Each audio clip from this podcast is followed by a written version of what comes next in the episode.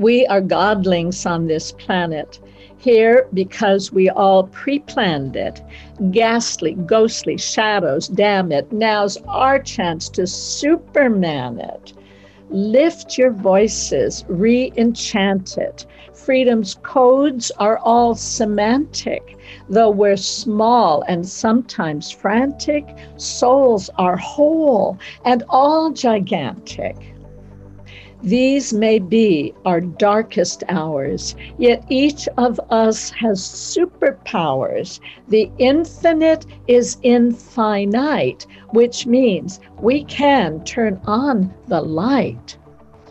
All life's a dream, and we're the dreamers. Though hate's streaming through the schemers, we're all here as world redeemers, beaming peace were love supremers. So, mages, sorceresses, sages, artists of all sorts and ages, share your gifts now. Be courageous. Daring actions are contagious. A diamond mind and heart of gold are gifts, the prophecies foretold for those uniting souls on earth by honoring each being's full worth. When we let go of our againstness, we step into our immenseness. For the genesis of genius is the light we strike between us. When we share the gifts with which we're blessed, to inspire higher consciousness. Then we'll gain what we've been dreaming of the gift of everlasting love, the bliss of everlasting love, the kiss of everlasting love. In today's busy world, how can we find the inspiration, knowledge, and energy to live a healthy and empowered life if we balance and harmonize our mind, exercise our body, live according to the laws of nature, and connect to spirit, can we find a way to heal, become our authentic self, and live our purpose with love? I am your hostess, Amy Fournier, and welcome back to Awakening Aphrodite. Hey, hey, welcome back to Awakening Aphrodite with Amy Fournier. I'm so glad you're here because I'm sure you're interested in how you can create more power and magic in your life. I know I am, right? How about the thought of casting spells? How cool is that? Well, guess what? You have the power to do all those things just by the words you speak or don't speak. And the power of the spoken word is something that we are learning more and more about to manifest the life we want or the life maybe we don't want. So pay attention to what's coming out of your mouth because sound and vibrations are alive. They have energy and they have power. You're going to love this show. I was so fascinated to sit down and talk to Laurel Airica. She is a brilliant, wise, wise woman. She is actually a revolutionary in the field of linguistic uh, expression. And she's also the creator of her own Word Magic Global program, as well as the person who stars in the global video sensation that went uh, viral on YouTube called Secret Spells of the English Language. You definitely want to check that out. Secret Spells of the English Language by Laurel Airica. And that will be in the show notes, okay? But listen, before we get into it, I need to thank a podcast review. And don't fast forward over this because let me tell you something. It means the world to me if you're getting benefit out of the show or you want to support me and the show. And one of the ones I want to thank was Emmy Fortin, who says, I was intrigued by the discussion between Amy and Maria Wheatley about earth energies and how you can use them to your advantage. So fascinating. I also found immense value in the Boundaries episode with Sari Gilman. Such great advice and ideas stated with such grounded power. Thank you and keep doing what you're doing. Thank you, Emmy. And I'm sure planning on it because I just love being with you. I love sharing inspiring ideas and information and education so we can all feel empowered and like we have some control over the life that we're experiencing, how to help each other through the hard times, make sense of it, and to feel emotionally connected with other people. Even if we haven't met each other physically in the flesh, I feel like we definitely have an energetic relationship. And I really thank you for taking the time. I know you have a lot of options for what you do with your time and attention. So thank you for joining me today in Awakening Aphrodite. So, again, Laurel Airica is my amazing guest today. Some of the fascinating things that we discuss in this episode include the power of words and how words that we use are directly correlated with what we are manifesting or not, not manifesting in our lives what wordplay is and why it's fun, and how it awakens your creativity, imagination, and self expression. Three really important things, right? How, how many of us don't need to actually increase our imagination, our creativity, and the way we express ourselves? Brilliant. How to cast your own magic spells. How words are actually entities with their own unique electromagnetic frequencies. The first step in empowerment, which starts with becoming aware of what is in plain sight. The big awakening that's happening right now in the world, and how 5G energy is interacting with 5D energy. Laurel's take on unity consciousness. How Laurel's discovery of the law of words, or excuse me, the love of words that she discovered early in her life actually saved her from a devastating depression and psychic dark night of the soul and led her to the life that she has now.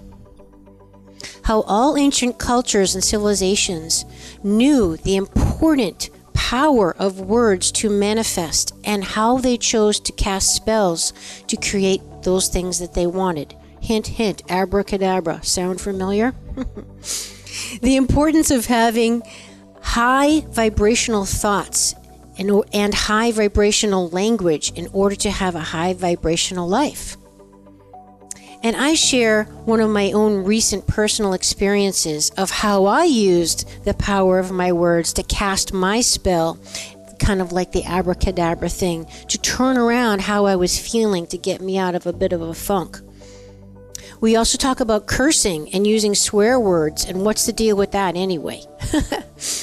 and finally, Laurel shares with us her number one personal mantra that she uses to help allow her to manifest what she wants in her life. I promise you, you're going to never think of words or the way people express themselves the same way again after you listen to this episode.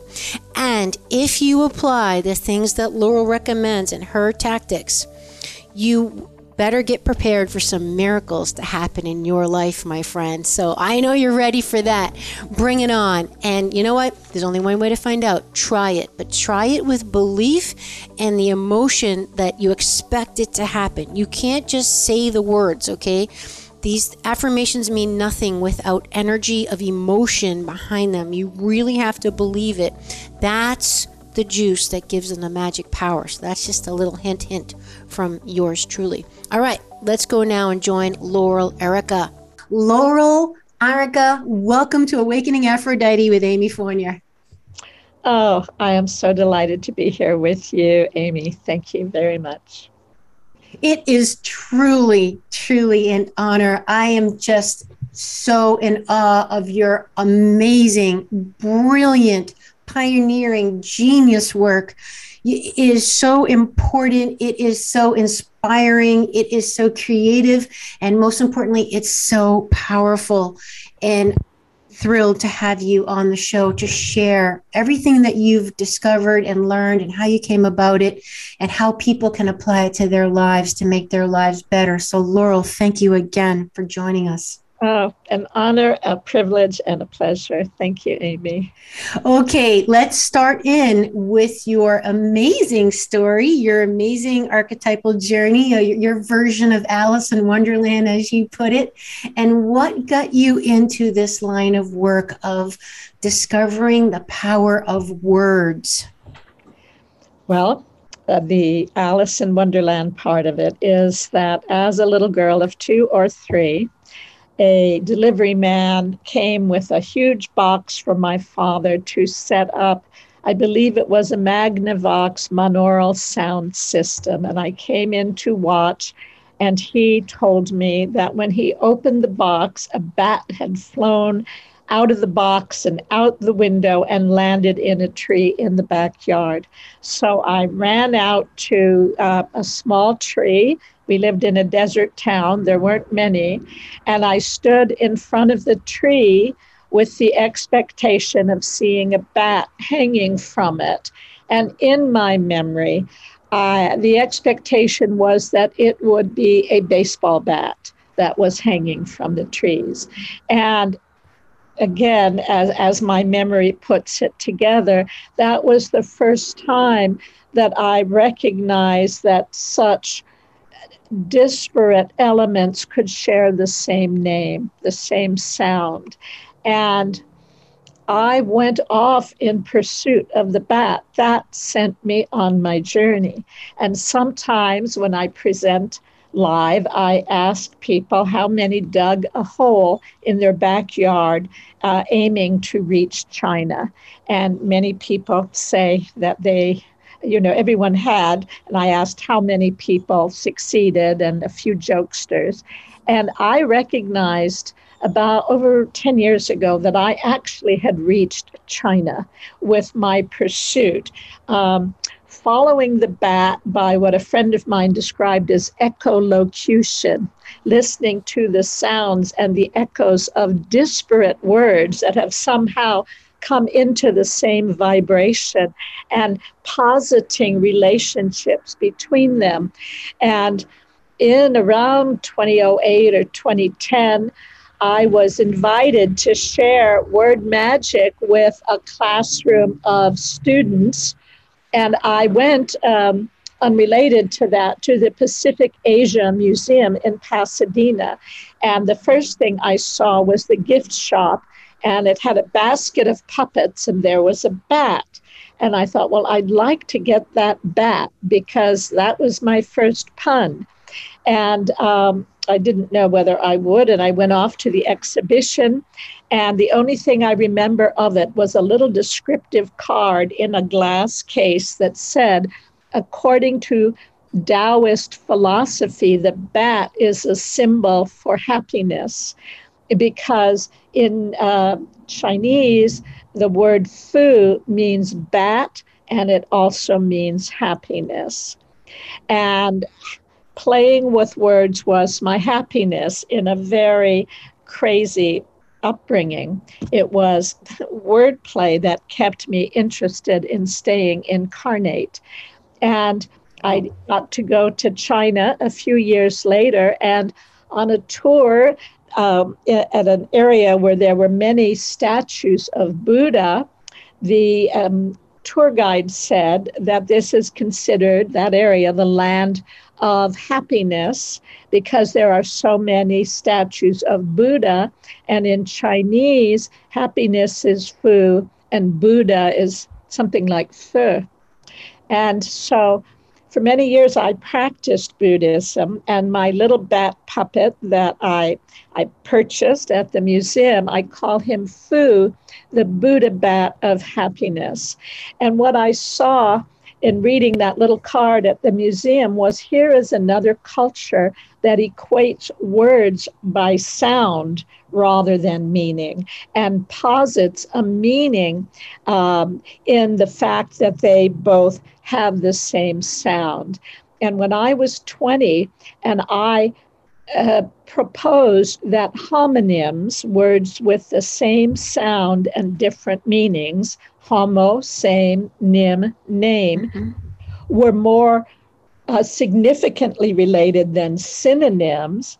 which are words that mean essentially the same thing but sound nothing like each other, I posited the idea that homonyms were more closely related than synonyms, that the sound vibration was a more significant relationship. And this is at a time when people thought puns, which is humor based on word sounds, that puns uh, were the were the lowest form of humor. So even though, I mean, that went on for hundreds of years, ancients knew it was significant. Um, the uh, Asians knew it was significant, but in this Western culture, it is as Humpty Dumpty was given to say in Alice in Wonderland a word means whatever I declare it to mean. It comes down to who shall be master. And what I saw was that that is um, a bit of a joke in itself because we are instruments of word based thought forms. We are their arms and their legs and their mouthpieces. And the words that we speak are laden with meanings we do not even hear consciously, but which impact us subliminally. So I went in pursuit of a bat and it took me into a wonderland of words.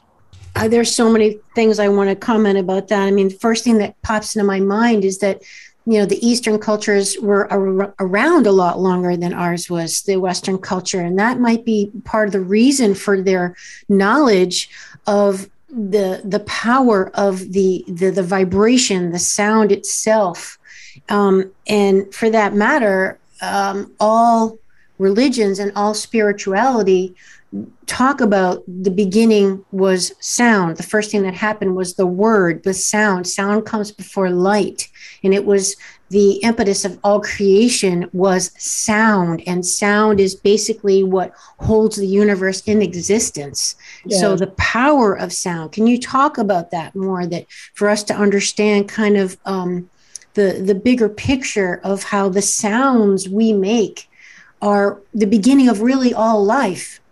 Let's see where to begin with that. Certainly, resonance, sympathetic vibration, mm-hmm. reverberations, mm-hmm. repercussions.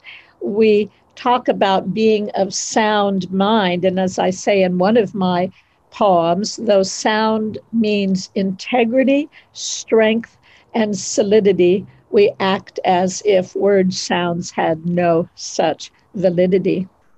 Mm. So, how can we say that we are of sound mind when we are deaf to the definitions in our words? So, in the beginning, there was the word, there was sound and vibration laden with consciousness. And we are, and it isn't just the Genesis myth of Western culture, but just about every culture, um, East and West, uh, industrial and indigenous, the power of sound, and our power as speakers of a language, and for, in, in this case of English, which is spoken by more people on the planet than any other. And so when we shoot off our mouths, when we trash talk, when we spit out words like firecrackers, we are demonstrating our ignorance of the power of vibration to mm. impact us. And we are all vibration. We are all vibrating energy. We are surrounded by energy imbued with consciousness. And so when we go unconscious to the power of words and the power of creation that we have as we speak and write, then we sentence ourselves to live out thought forms that degrade us and and that inspire the beast instead of the best in us all and scientists are now uh, in in Russia in particular I, I uh, have read that uh, geneticists and linguists are working together because DNA has a grammar that is like the grammar of language. So we are speaking ourselves into existence. We are speaking our the our world into existence and when you are of sound mind and you hear the resonance between words for instance we all many of us heard row row row your boat row gently and merrily for life is but a dream and if you l- listen to the words life's dream and life's stream, mm. the life stream, you, you can hardly hear a difference because essentially there isn't any. And in each moment, we are creating ourselves anew and we're operating out of old thought forms and beliefs and we're reinforcing them. Uh, often as we speak and unwittingly as another agenda speaks through us. So if I may, I want you to share whatever that evokes in you. But I also, at some point, want to share what I have labeled our premier life sentence, um, which I posted in 2010 as the secret spells of the English language on YouTube. And when that went not viral, but global, because uh, I'm not affirming going viral as a great success since we now are living it literally. Um, I'd like to share that with your listeners because that's how so many people get introduced to my work. I absolutely want you to, Laurel, because that was on my list to request that you share. It is so powerful and it went global for a reason. It's absolutely captivating. But I just want to just point out to the viewer on YouTube or the listener on the on iTunes podcast um, the science of cin- cinematics and yes. it talks about how sound waves actually create geometrical patterns because a lot of people unfortunately believe things when they see it they're still very very oriented with their visual and they have a hard time manifesting and conceptualizing the things unseen to make them manifest into the matter but if you, if you're one of those people just look up cymatics cymatics with a c c y m a I spelled C I M A T I C S. And it shows you how sound waves are literally forming shapes in physical matter just by the sound. So it, that, that'll help you become a believer in the power of your words. And I love how you uh, talk about it as words actually cast spells and words are the creative force and um, how words are tools of creation and words are electromagnetic beings and entities within themselves. And it made me think of something that I teach people with my work with holistic health and fitness and lifestyle is um, I teach people that that food is information. Food is more than just calories or macronutrients, proteins, fats, carbohydrates or, or nutrients. It food is instructions for your DNA and your cells to operate or not operate. So it's much bigger issue than just calories. And it made me think of your work that words are instructions. They are spell casting for life, your body, your mind, your thoughts, your actions to create. And, and I thought that was an interesting correlation. Would you agree? Oh, absolutely. And we have the phrase food for thought. There you and, go. I didn't think of that. well, I love it. Why, that's why uh, the synergy of conversation that beautiful i love it yeah because it you know when i was researching for you it just was so powerful to think like wait a minute this is these are instructions and you actually say in some of your writings that you know guess what you do come with an owner's manual. And I thought that was so inspiring. So, if you want to talk a little bit more about what you mean by the owner's manual, and then definitely share with us, please, the life sentence. Okay. So, um, in 2005, I completed a master's degree in spiritual psychology. And uh, for my project, it was through the University of Santa Monica, a private university to which people uh, flew from around the world to attend the once a month weekend for the two years of the program. So uh, I did what I'd always wanted to do, which was to create a book of philosophy through wordplay. And so I wrote We Do Come With Instructions, and it's the ABCs of self realization, of really being able to recognize who we are. And, and my subtitle, because it's just in my mind pretty amusing, it's an inveterate paronomasiac's gnomology. And I define it, I leave no one out in terms of these obscure words. Inveterate means incurable. Paronomasia, I mean, we have so been, been so dismissive of puns. Um, I once, my grandmother, I inherited this enormous Columbia dictionary of hers, and occasionally, on, in search of one word, I would discover another and I came across the word paronomasia in this old Columbia dictionary, and often the older, the better, uh, because they were writing for a more educated audience than today.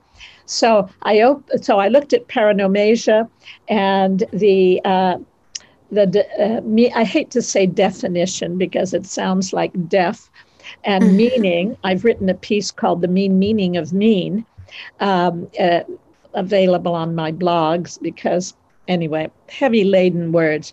But uh, paronomasia was defined in one word with the word agnomination. And so I had to look up agnomination, and it meant a play on words. So I, I so an inveterate paronomasiacs and an, incurable punsters anthology of adages because a gnome is not only a so it's a gnomology of adages of sayings. A gnome is not only a little Middle Earth dweller, uh, but it's also someone who creates adages or sayings like whatever, a stitch in time saves nine. So it began with my recognition that in the word eyes, E Y E S, we have yes in our eyes. So I realized that means we're meant to see for ourselves. And see, S I, is another word for yes. And I, A Y E, is another word for yes. So we have yes in our eyes, and we're meant to see for ourselves. But then I noticed that we have, just as we have yes in our eyes, we have no in our nose. And another word for nose is nez in French, N E Z, which has the same sound as N A Y. And, and if, you know, uh, ballots, oral ballots may be counted eyes and nose, the AYEs and the uh, NAYs. So this, this it's easier if you can see it. And I mean, there's auditory learners, visual learners, mm-hmm. and all of that helps. Mm-hmm. So we have yes in our eyes and no in our nose. Then I noticed we have out in our mouth. And that surprised me because the focus is on what we put in our mouth. And then I realized, oh, we have out in our mouth because what's ex- important is expression, not consumption. And we have in in our chin so our nose isn't stuck in the air. And our third ear is in our heart. It's H E A R T. And ah, heart E-A-R. and earth are the same word. It's just where you put the letter H.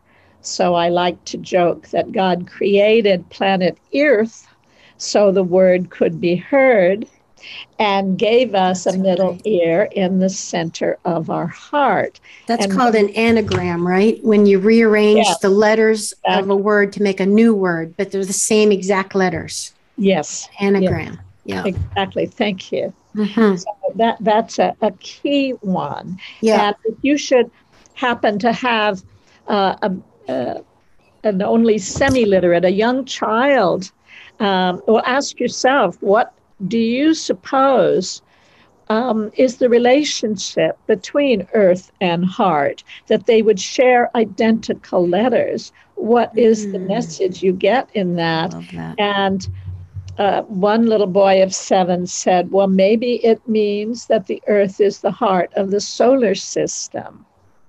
And uh, another little older child said, Well, the earth is the heart of our lives. So our third Beautiful. ear is in our heart. When we put our ear to the earth and listen to the heart, then we become an oracle. We become a soothsayer, a wisdom speaker, because the heart is where the wisdom is. And so, um, what's amazing to me is the heart has an oracle and a ventricle. And so there's the the homonym, the pun between uh, a chamber of the heart as an auricle, uh, A U R I C L E. Mm-hmm, mm-hmm. And then an oracle, O R A C L E, as someone who foresees the truth who and, and the future. And when I read at some point, I, I believe I was in the bathtub reading a book on puns when I learned that the outer ear is also called an auricle. I mean, it blew me away and it confirmed it. It's like a, a puzzle, all these puzzle pieces. So there's an auricle in the heart, the outer ear is an auricle. Putting our ear to the earth and listening to our heart, we become an oracle. We become capable of deep thoughts. And so that is just I the beginning it. of it. This book, we do come with instructions almost was published by the people who did uh, the chicken soup books, the first wow. ones, Health Communications Incorporated. Um, after a number of months, they said, We don't know what to do with this. And I was both disappointed and relieved because many people have seen the word disease written out as disease mm-hmm. and history as his story. Mm-hmm. But ask yourself if you've seen or know any other word that defines itself. Hmm.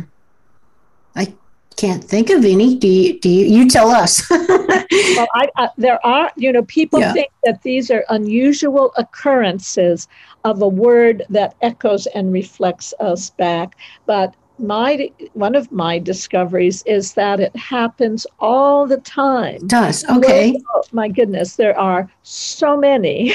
Okay. time. Um, and if that book had been published, this could have been a um, an amazing dictionary for advertisers. Oh, I know one. Recreation, recreation. That there's one. Recreate exactly. and recreation. Okay, that was one of my favorites. Okay. And one, oh, one and beautiful, beautiful, beautiful, right?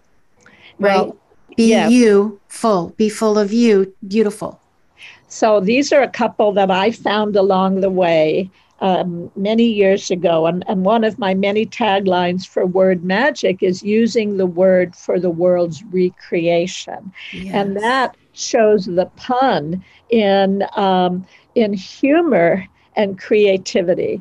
And um, and once many years ago, I was I know I was walking in on Palisades Park in Santa Monica. I said to my invisible friends, "Give me a new word," and they gave me the true meaning of beautiful, and it is be you too full. And many people think I saw a a photograph on uh, the news feed on my phone of uh, a couple uh, standing together. I could not tell until I magnified the picture whether w- the woman was a blow up doll or whether she was an actual person. And when I magnified it, I saw that this is a woman who's had surgeries to look like a, you know, a yeah. highly sexualized uh, blow up doll because of people's great hunger to be loved and accepted. And a lack of, and, and people try to look like other people because that person's identified as beautiful, but there's nothing more beautiful than an authentic being in full bloom, in full on expression and this is definitely the time to be you to full. So that book we do come with instructions, is all about words that inform us of the truth of who we are, why we're here, and what is ours to do in the world. Which is part of your mission, right? To help people, to inspire people to remember who they are, why they're here, and what they're here to do, which is actually a word that you taught me in my research for you that there's a word for that remembering or re- recollection. It's an anamnesis. Um, anamnesia, an, anamnesis, I believe it is. Or anamnesis, which is like amnesia.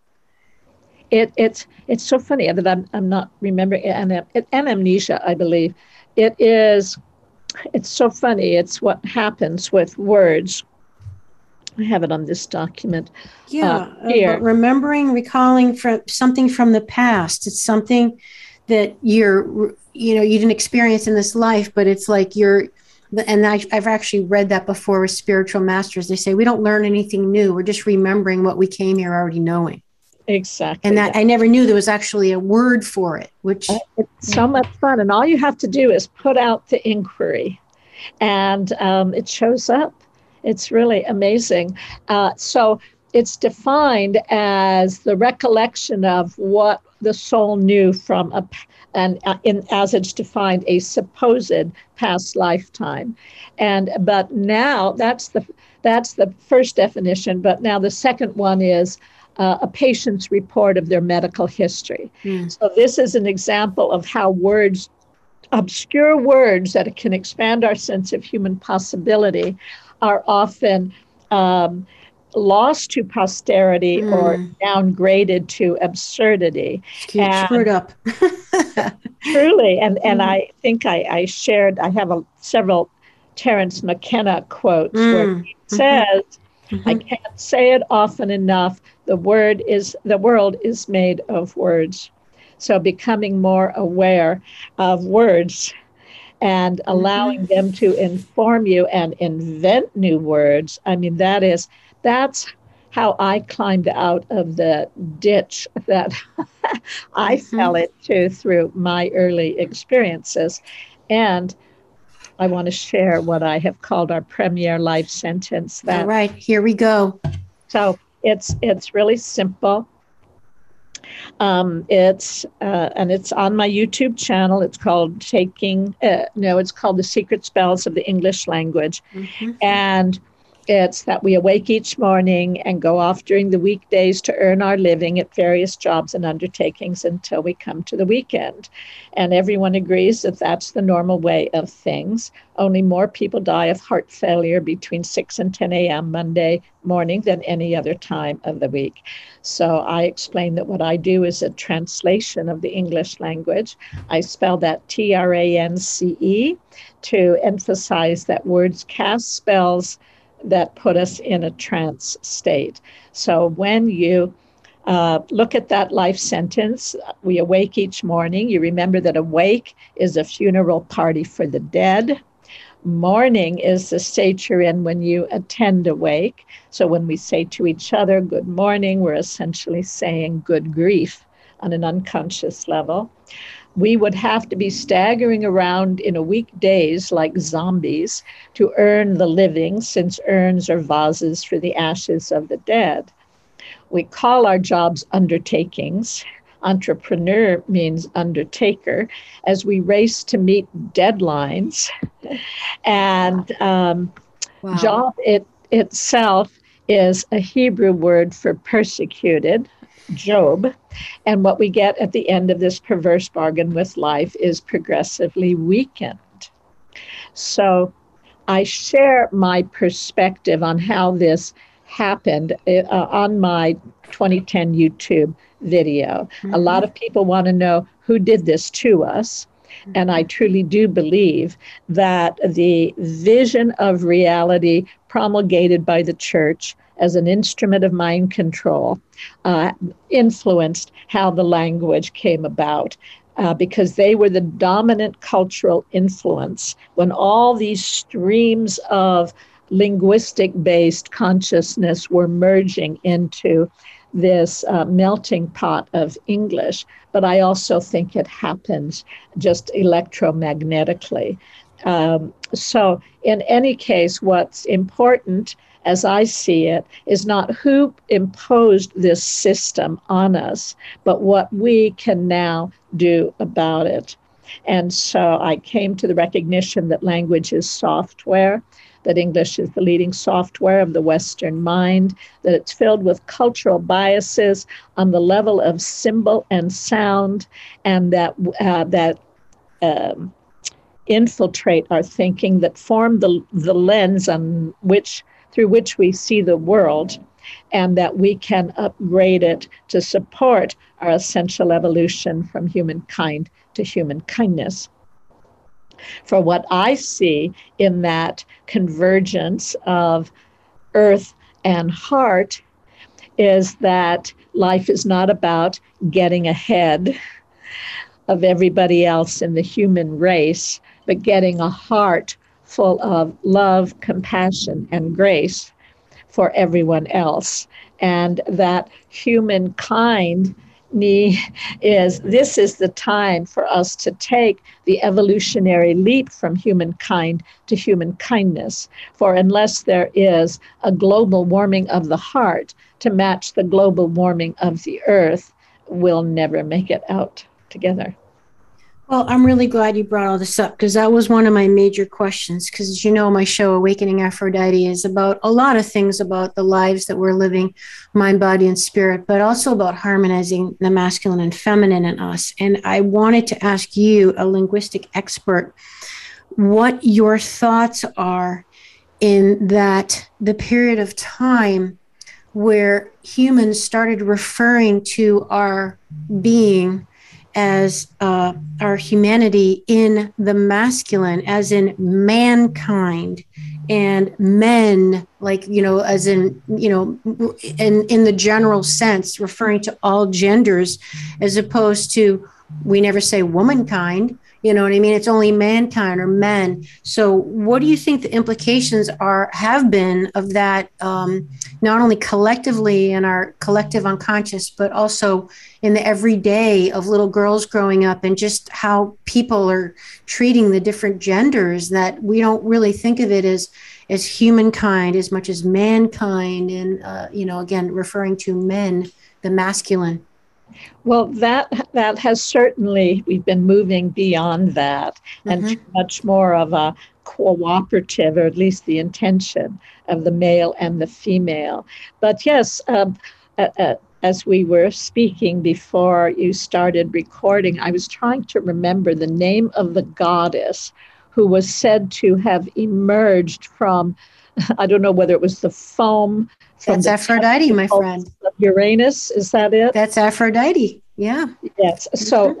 I mean, it's it's so absurd men seeking to usurp the power of creation of women i personally believe that the right to life even the usurpation of that phrase like this group you know, believes in the right to life, even though they don't support the life of the unborn child, the life of the gestating mother, or the life of both of them afterwards. It's more like the means of production of humanity women must be controlled. So this has to do with the patriarchy um, taking over from what was originally a matriarchy, matriarchal culture uh, the recognition always of who the mother was, but not who the father was.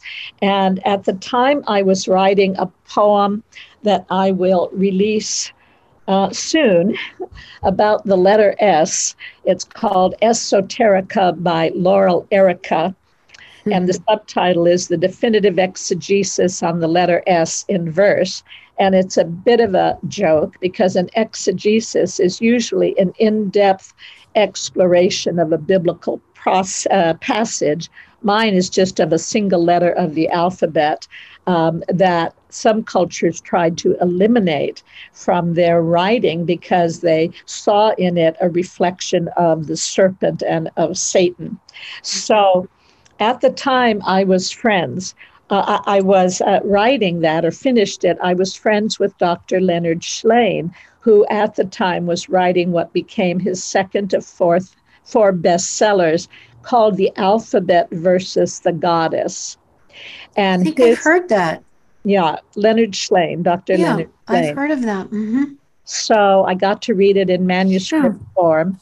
And oh, um, wow. And so his thesis, as I recall it, and can uh, briefly sum it up, is mm. that it wasn't necessarily that the patriarch, patriarchal herds came and overcame matriarchal cultures, though that happened as well, but that the alphabet itself, that when a culture became literate, when it had a written form uh, of communication, that everything went shifted from right brain uh, feminine visual orientation to left brain, masculine linear. And then the um, what came with literacy was a denigration of images and females. And so, whatever brought us to the point where men were considered superior and women were considered possessions.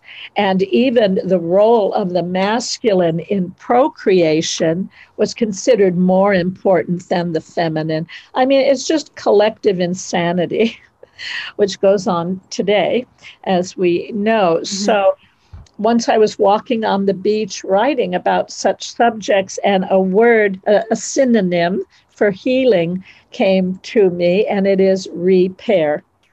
It is to repair mm. the division. We are all masculine and feminine. We need the right brain, intuitive, uh, creative, along with the left brain. And to have one as better than or um, predominant, whatever. It, it's just more part of the craziness that we are all in the process of healing through uh, accepting and unifying the yang and the yin inside ourselves so that we may be whole beings and draw upon all our capacities and resources to to move forward in the world in ways that are healing and uplifting.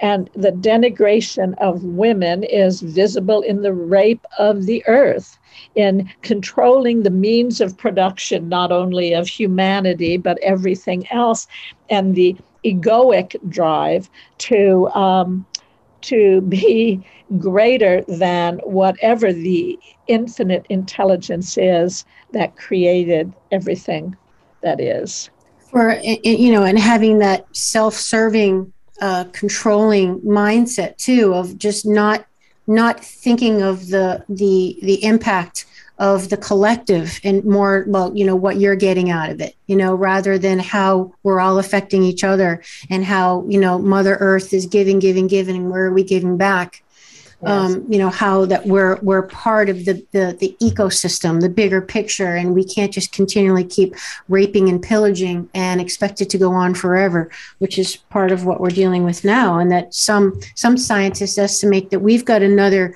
10 20 years left that the earth um, we're, we're on the verge of the next extinction not only of the human race but the whole planet at the rate we're going we're just going to have no resources left and the planet can't sustain because Mother Earth is exhibiting her immune system, all the crazy weather patterns and the hurricanes and the tornadoes and the tsunamis and the, the weird, you know, temperatures and floods and all this stuff. That's Mother Nature, basically her immune system detoxing, trying to clean herself out. So it's kind of, you know, exciting, but still scary. We're on the brink of it's a major wake up call. And you referred to it in some of your writings as a huge catalyst moment of, you know, the, the, the, the rainbow uh, or, you know, pot of gold at the end of the rainbow here is this is an opportunity for us to wake up and take some action and change course before it's really too late without you know the risk of sounding doom and gloom but the good news is is we can course correct before it is too late um, who who knows i mean who knows what what's going to happen the earth will survive she will replenish herself um, but we will be a failed experiment in mm-hmm. the dustbin of um, biological, geological history. Yeah. Yeah. So, well, I, I want to add too before we move on the point that you said something very important. I just want to take a moment with a highlighter and highlight that that uh, in the history of humanity whenever the author- authoritarian rule takes control they always take control of the form of reproduction of women and some say it's happening again in 2021 with uh, the mRNA vaccines, if you want to call them vaccines. They're really inoculations, they're not vaccines with the official definition of a vaccine, but how it's affecting reproduction and a lot of the um, effects that people are having with uh, adverse reactions to these inoculations.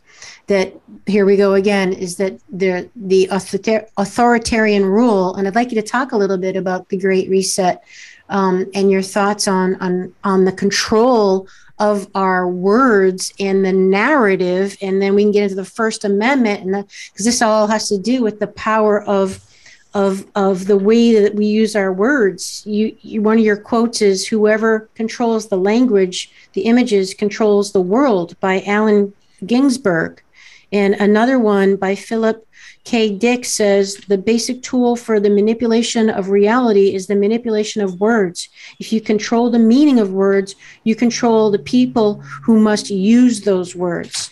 I mean, they have recently redefined the definition of herd immunity.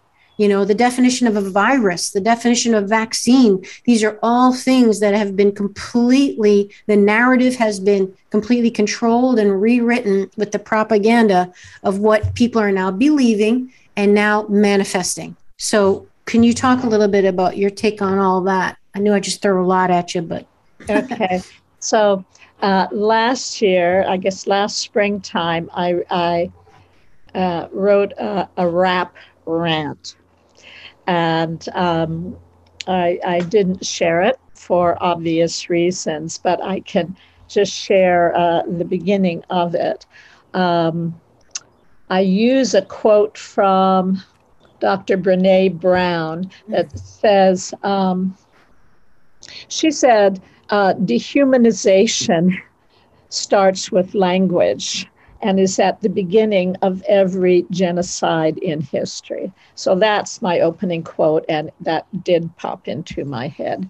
Um, so the, the little intro to this piece I wrote is herd immunity. What an absurd word, an absolute profanity to apply that derogatory terminology to the divine entity known collectively as humanity. And when we pick up that germy terminology and apply it to ourselves repetitiously, we reinforce the notion that we really are all expendable animals. And it goes on from there. So, how how let me see let me share what came to me today mm. that i was writing about. yes and as you're pulling out your journal i will share with people as you find your spot there that right before we hit recording you and i were just you know saying hello and you shared with us that you journal every day and you journal about what you're grateful for and the reason why. And and you know i think it would be really helpful because um, again just your work is just so inspiring and incredible the things that you tap into and the the connections you make and the imagination of your mind to connect words and thoughts and pronunciations of nuances and meanings. And if you could just share with us a little bit of your process while you're getting your journal out, that journaling is a part of your process to elicit that part of yourself, right? Thank you. Yes. And at some point, I want to talk about, because I want to talk about a little bit about my history. Great. Because I'm sure I sound very intelligent and erudite, which some people find intimidating. Um, and I, I, I, want to explain that it, it's like uh, the poet Charles Bukowski, an alcoholic, depressive uh, 20th century poet, who said, Most people are born geniuses and buried idiots. Oh. We come in with genius And as wow. small children, so many uh, put on superhero capes, pick up fairy wands, tiaras. We know innately we are larger than this life. True. And that no and we come in just like these enormous sequoias that can last thousands of years and escape everything but uh, every predator uh, but human based climate change and and axes. But they start with a pinhead sized seed in which the whole DNA of that towering giant that connects heaven with earth, that filters the air, that is a home for all sorts of species, etc. A pinhead sized seed. And sometimes I have looked at little tiny weed flowers or tiny little um, sea snails that are so intricately designed. And I think if the infinite intelligence that created that lavish, lavishes so much attention on something so small and what we would call negligible, unimportant. Imagine what is within each one of us. Hmm. However, most of us growing up feel uh, are so denigrated, yes. so uh, squeezed into boxes yes. to only get approval if you look like and sound like and do like everyone else. So there's the word identity, which sounds uh, unassailably unique. Our precious identity, yet is almost identical to the word identical. And heard. Wow. Yes. I never thought of it. yeah. Well, you know, everything wow. is there in the open. Right. You just have to be of sound mind and hear it. And that brings up for me wow. uh, uh, a friend uh, visited with his little four year old child. And I was listening to the child playing with his video game. Mm-hmm. And the voice in the game was constantly giving signals, commands, whatever. And it was saying over and over, nothing going on over here. Let's look elsewhere. Nothing going on over here. Let's look elsewhere. So, implanting in the rich soil of a child's unconscious mind to ignore the obvious. And Sherlock Holmes said, The world is filled with the obvious which nobody happens to notice. Yes. And if you look at the word obvious and oblivious, and oblivious is you don't see it, you overlook what's right under your nose. The difference between the obvious and the and being oblivious to it is li, a lie. Those are the only things that separate it. So brilliant, brilliant. Thank you. So I feel like there is this huge awakening going on in the world that people talk about 5D consciousness, an infusion of higher frequency energies that I will address in a moment by sharing what I wrote in my gratitude journal today, um, or what what came to my awareness that I inscribed in the journal. So there's this impulse toward, uh, th- there's this awakening through 5D energies being countered by 5G oh electromagnetic yes. energies. There's the recognition of, of unity consciousness, that we are meant to be one super organism of awakened, self actualized beings each sharing the gift of who we are um, and of what we're fascinated with. I grew up feeling retarded, backward, stupid, ugly, and evil. Why? And uh, the, the reflections I got from two narcissistic, psychotic, mind fucking parents. Okay, so your environment was telling you that, basically, there were, there were no mirrors. Wow. And I'd get A's on papers without study or reading hmm. anything um, because I just, I was connected, anamnesis. What my soul knew from previous lifetimes would just come out on the paper and I'd get an A. And my father would say, Well, you've pulled the wool over another grown up's eyes. Deceived another adult. And so Aww. I thought I was a stupid, deceitful person in my oh early my 30s till I had my first, you know, kind of mentor, not until then, wow. uh, a therapist with the given name of Merlin. And he said to me, Laurel, one of the hardest things to do is to convince people you're smart if you're not. And I thought, really? I mean, it was such a revelation. And then that's true. Well, I didn't know that. I just yeah, I never thought of it though. It's that's true. And so, and you were so. There you go. You're smart because you couldn't fool them. Years to get that. Wow. years and years and years to accept that wow. I was intelligent. But the truth is, we are all born geniuses a genius for something. In I some had, regard, yep. Mm-hmm. I had an innate genius for words. And mm. how I know that when I was three or four, I said to my parents, I bet I now know all the words in the English language. And my mother, who opposed me from the start with mm-hmm. everything because of mm-hmm. her insecurity and competitiveness. She said, I bet you don't, and spoke a word I'd never heard before. And I said, Well, what language was that?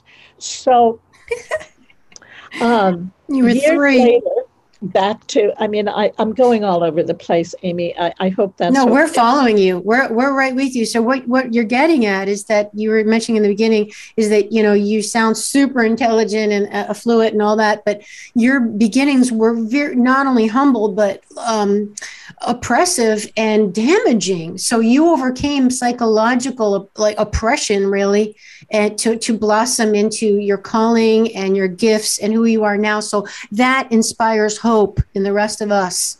Like it, even if you had a good upbringing, you know, so you can Thank overcome you. adversity is the takeaway Thank here. Thank you so much. And mm. and there are some seeds that only blossom after two cycles of frost yes. and thaw. There are, are, some seeds that only blossom after a fire. And mm-hmm. gosh, I'm sorry.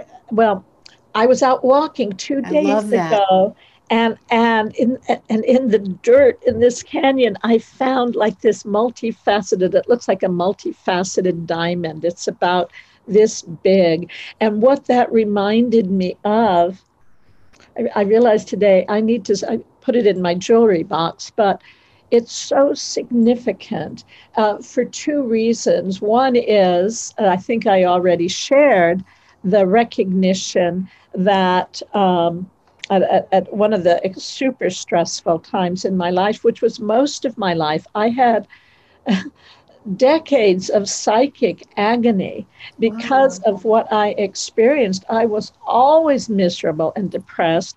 I wow. did not want to be embodied. I did not want to be on this planet, but I loved words. And I also wow. had a child. I never married, but I have a son. And so, for those reasons, I stayed incarnate.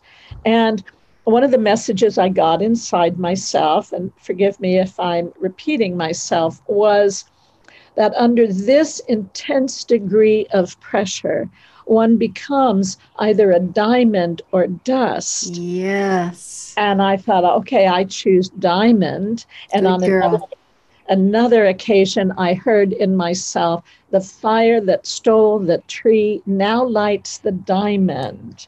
I love it. Oh, I'm getting goosebumps. And it, thank you. I love it. it. It's diamond is compressed vegetative matter. I felt like my psyche, my life, it was like went through a forest fire.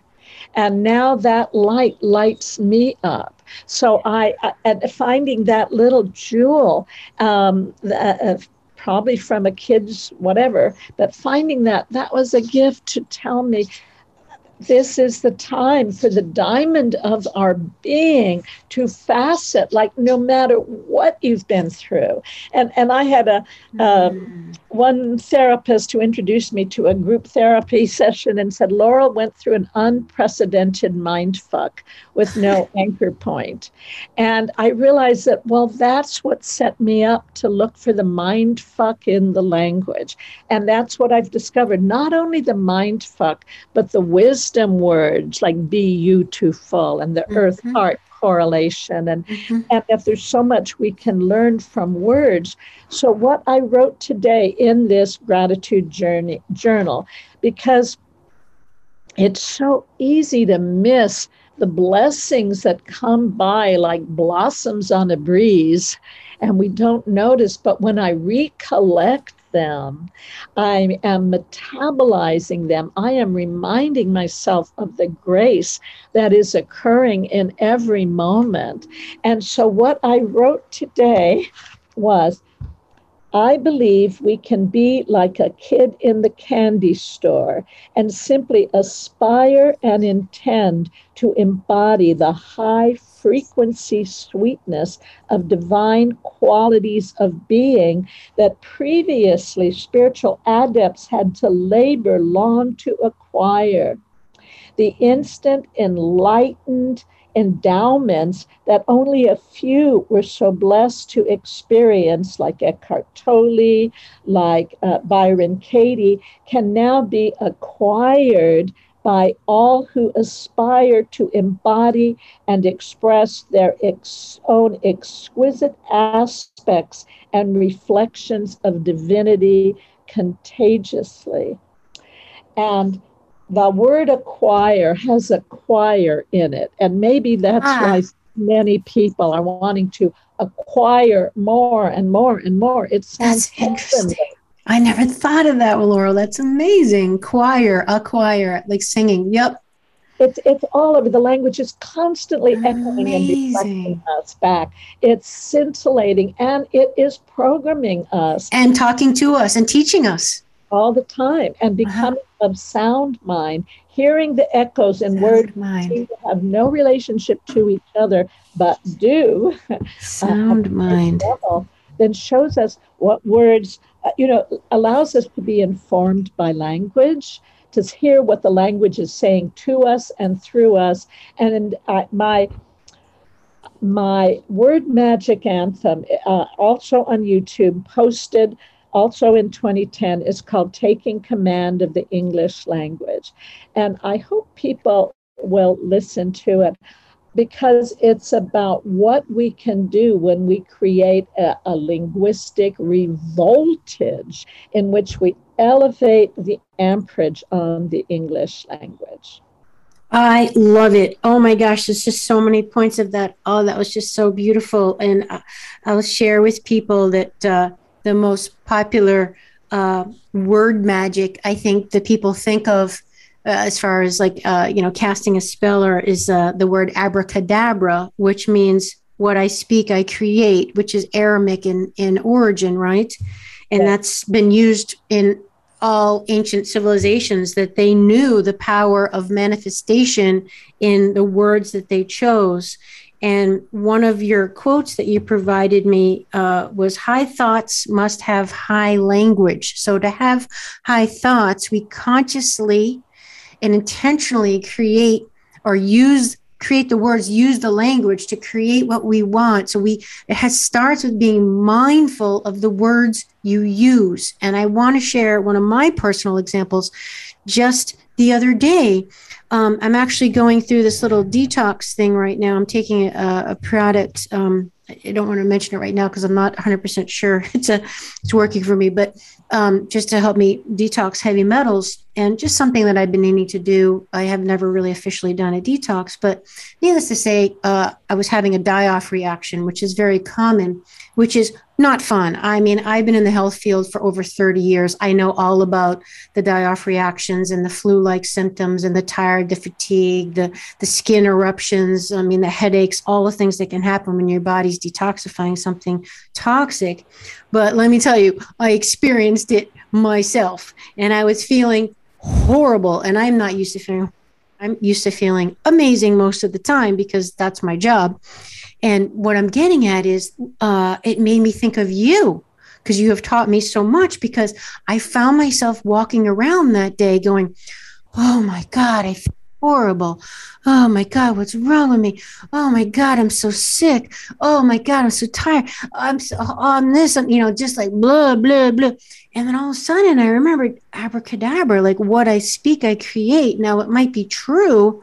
I was not feeling well, but I don't have to affirm it and call it into being even more so by actually verbalizing it and just kind of fixating on it and really just putting an underline under it. So this is a practical application for people of taking control, being aware of the words I'm using to create what I'm creating. And let me tell you something. I caught it, I stopped it, and I said, no, you gotta, you gotta, you gotta affirm or incantate what it is that you want.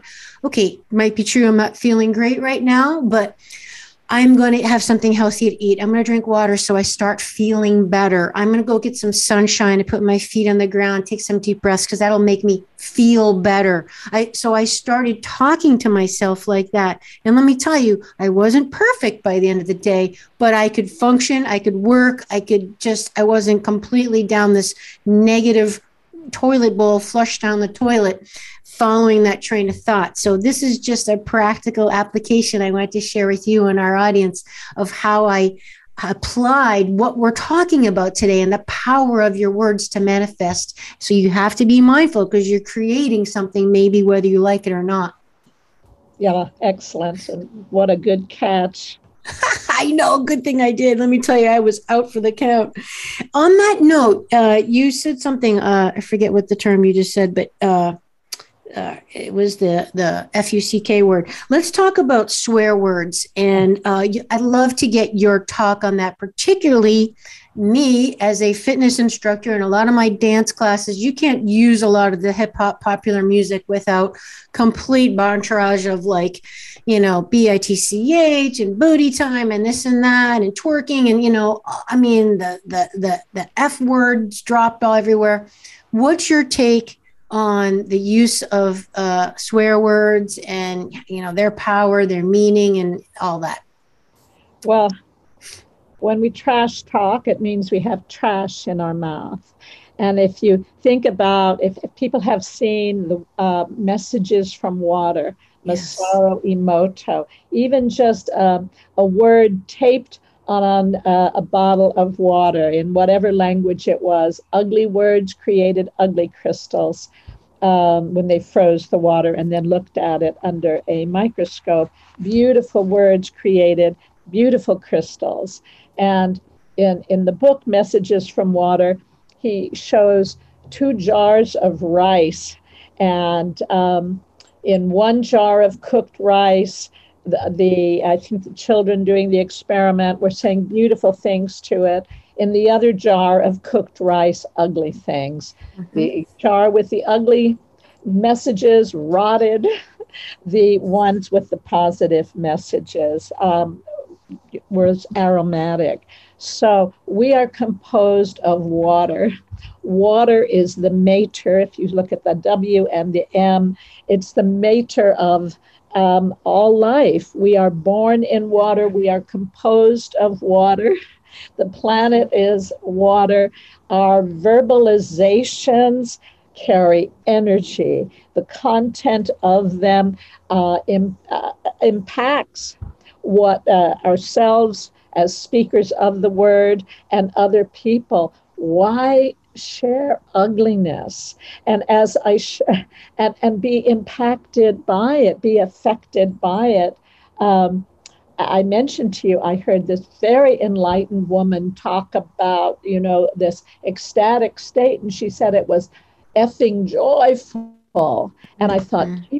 is that really the extent of our creativity that we can think of no more um, powerful adjective than fucking for mm-hmm. goodness sakes and then there's also but it's true unfortunately that's kind of where most people are at they don't have very big vocabulary Well, or or openness to uh, you know letting now new words download. Mm. New well, people words. don't read anymore too. So, well, other than social media.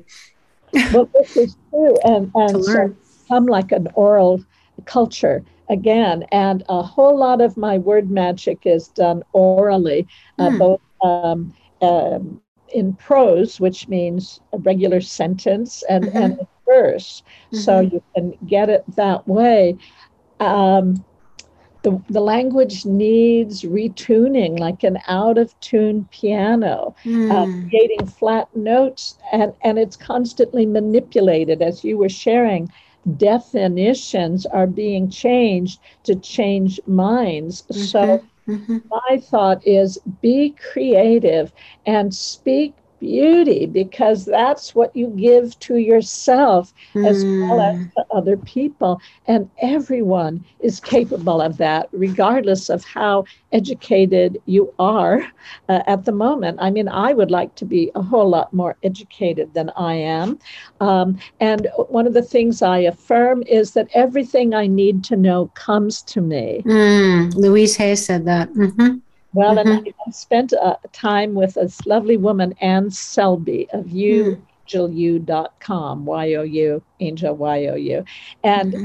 she would have me, you know, remind me to affirm that as well. I declare divine order. Everything works out more mm. than I plan. Mm-hmm. And use it, I use it as a mantra when I'm not really believing it's true. And um, mm-hmm. and when I already know it's true, it just takes one or two. And boy, it gives us, uh, it gives me, it's like weatherproofing and sh- myself and mm-hmm. creating mm-hmm. shock absorbers. Last mm-hmm. Tuesday, a week ago, I suddenly had double vision. So I was at UC, I still do at the moment. I was at UCLA MR, um, ER all day a, week ago, 12 hours last mm. Friday, wow. had an MRI with the thought, do I have brain cancer? Is there a tumor? What's going on? I was in such a state of equanimity, annoyance with the time it took to be seen, etc. So who knows? Nothing. And but the MRI, I'm fine and I'm healthy. I knew if I wasn't, I would just I've listened to enough of Dr. Joe Dispenza's work mm. and testimonials of people who have applied it. Um, the work, uh, people who've received what he called the the uh, voodoo curse of doctors saying you only have a month to live. Yeah, self fulfilling prophecy. Yeah, all of that can be transformed with our consciousness and our connection to higher frequency energies. And swear words are not very high in frequency, mm-hmm. except in the frequency with which they're used. And they really show ignorance and um, of the power of the word and of our own capacity to, to be creative with words. And one of the words I enjoy sharing with people, I've never met anyone who knows it. Many know the word omniscient, omnipotent and omnipresent. Yeah. All knowing, all powerful, and present everywhere. Mm-hmm. They're descriptions we have for the infinite creative force that brought us through. Nobody I've met offhand knows the, what omnificent means. And that's the one word that applies to us as well and it means possessing full creative power. It sounds like magnificent to me. It is a magnificent word, and mm. we hmm. are magnificent. Mm. Truly, we are, but we forget that. And yes, uh, we do. and, and omnificent people say, Well, I'm not creative. And I point out that we already know as a species, we have full destructive power. So the opposite has to be true. Uh, in the beginning, there was the Word, and the Word uh, was God, and we are su- supposed to be created in the image and likeness. And um, Christ is said to have said, Greater things than these shall ye do. Well, mm. is there a better time than now to discover our omnificence and our magnificence and to see how we can be creative in our use of language, in our evolution of language, in my anthem, Taking Command of the English Language, I give the example of um, that phrase, um, what is it? Commit random acts of kindness, kindness. acts mm. of senseless beauty. Mm. I looked it up, and what I read was that it was, I think a woman wrote it down on a napkin in a coffee shop in in Northern California, and it traveled the world. It changed behavior everywhere. It continues to affect people. It's so true. And and that whole uh, thing that was out a few years ago about giving giving away hugs. People would just hold posters up saying free hugs. This, of course, was before the whole pandemic, but um, you know, free hugs, and it started going global that everybody was just giving hugs. And, you know, there's an association was like seven hugs a day keeps the flu away. Uh, yeah. Uh, by like almost 40%, you know, that we need that human connection, but something so simple can just be so powerful, which I love. And that takes us back to your work on how just simple substitutions for certain words. And it all starts with the awareness. And love that quote you gave from Sherlock Holmes about the world is full of the obvious. What was the rest of it? Which nobody happens to notice. Brilliant. I mean, you know, my mentor, Paul Chek, taught, taught me that years ago that one of his first instructions for me was notice what's around you. Just start being aware of what's right in front of you. You know, so much we're just what I call creative distraction and we're living in our heads and we're not and I love your your your morning gratitude practice of your journal is you are mindfully writing down things you're grateful for. So they really come into your being your essence to be aware of them to appreciate because that's what we're going to perpetuate more of is the law of attraction right? We start bringing into our field which is only going to attract more of the same like attracts like yes. so all these things we're talking about are very powerful tools to manifest very practical ways to manifest right now, today. You don't need any money. You don't really need an education. You just need to listen to what we're saying and start applying it. And then you know what? See if it works for you. See if you just start feeling better. The beginning is feeling better. You know, like I said, how I changed around how I, the, what I was telling myself about how I was physically feeling. I just had to start focusing on the next better thought, something that would make me feel just a little bit better. That was got a little momentum to me. Okay, now I'm not feeling so horrible. I'm just feeling kind of bad. Now I'm feeling mm, not too bad. Now I'm feeling not great. Not my best day, but I'm, you know, it's just slowly building the momentum towards what I wanted. And then eventually I was fine rather than just down that rabbit hole of, you know, doom and gloom. So powerful, so empowering. I love it, Laurel. I, I completely agree. And, and it goes along with, um, as you say, it is done on us, to us as we believe and speak yes. a thing, and it becomes so. So yes. being very creative with language and seeing, setting intentions of where we want to go. And uh, Einstein said imagination is more important than knowledge. And I mm-hmm. look at the word imagine, and it's almost perfectly I'm a genie. Yes. Or magician, which is power. Magi, M A G E, is the origin of magic, which is power, right? Mm-hmm. Exactly. Yeah. Imagination, power. I like, love that. Love that. Yeah. So um, at some point, um, I know we, we've been. Yes, we're gonna. I, I was going to ask you. Uh, this has just been fantastic. We do definitely need to wrap it up. Obviously, we could talk forever, but um, just in closing, are there any uh, final thoughts you would like to share with people? Well, I, I'd like to share um, Speaking Beauty, which is an anthem it. for our era that I okay. wrote at the end of uh, 2018. Okay. So it goes this way. we are godlings on this planet. here because we all pre planned it. Ghastly, ghostly shadows, damn it. Now's our chance to superman it. Lift your voices, re enchant it. Freedom's codes are all semantic. Though we're small and sometimes frantic, souls are whole and all gigantic. These may be our darkest hours, yet each of us has superpowers. The infinite is infinite, which means we can turn on the light. All life's a dream, and we're the dreamers. Though hate's streaming through the schemers, we're all here as world redeemers, beaming peace were love's supremers. So, mages, sorceresses, sages, artists of all sorts and ages, share your gifts now. Be courageous. Daring actions are contagious.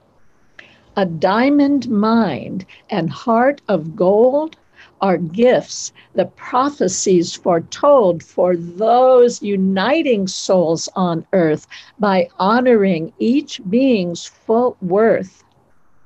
When we let go of our againstness, we step into our immenseness. For the genesis of genius is the light we strike between us. When we share the gifts with which we're blessed, to inspire higher consciousness. Then we'll gain what we've been dreaming of the gift of everlasting love, the bliss of everlasting love, the kiss of everlasting love. Thank you. Laurel Airica, Thank you so much for being on Awakening Aphrodite with Amy Fournier. Tell people how they can find you, your work, your offerings. Thank you so much. So, my website, wordmagicglobal.com Lots of blogs, lots of podcasts. If you subscribe, um, and I assure you, you will not be barraged by email. Um, if you subscribe, you will receive my free ebook called The Book of E, a book of alphabet alchemy. You'll also be notified when Esoterica by Laurel Airica, which will be a pay per view animation, so I can recover the costs of creating it and then fund the next animation, which will be about the letter I. So you'll get informed of that. I um, facilitate creative writing circles uh, every month, four session circles. Very inexpensive. Also includes a one on one complimentary conversation with me. Ever so often, I uh, share word magic classes. Um, I'm about to produce a, a, book for children, the one available now. I have Horsing Around, a, picture, uh, a coffee table book the words in common between marriage and horses. I have only half a dozen left, so they're a hundred each. Um, but the more affordable book is um, word magic, wordplay that puts a new spin on the world, which is um, an anthology, a small anthology of my verse and CD to illuminate the perspective that I share. I have so much more I'm seeking to uh, bring out, to complete and bring out in the world. If you feel like supporting this work so that I can liberate my time to con- concentrate on it, please go to patreon.com slash word magic global. So that's it from me for now. And thank you so much.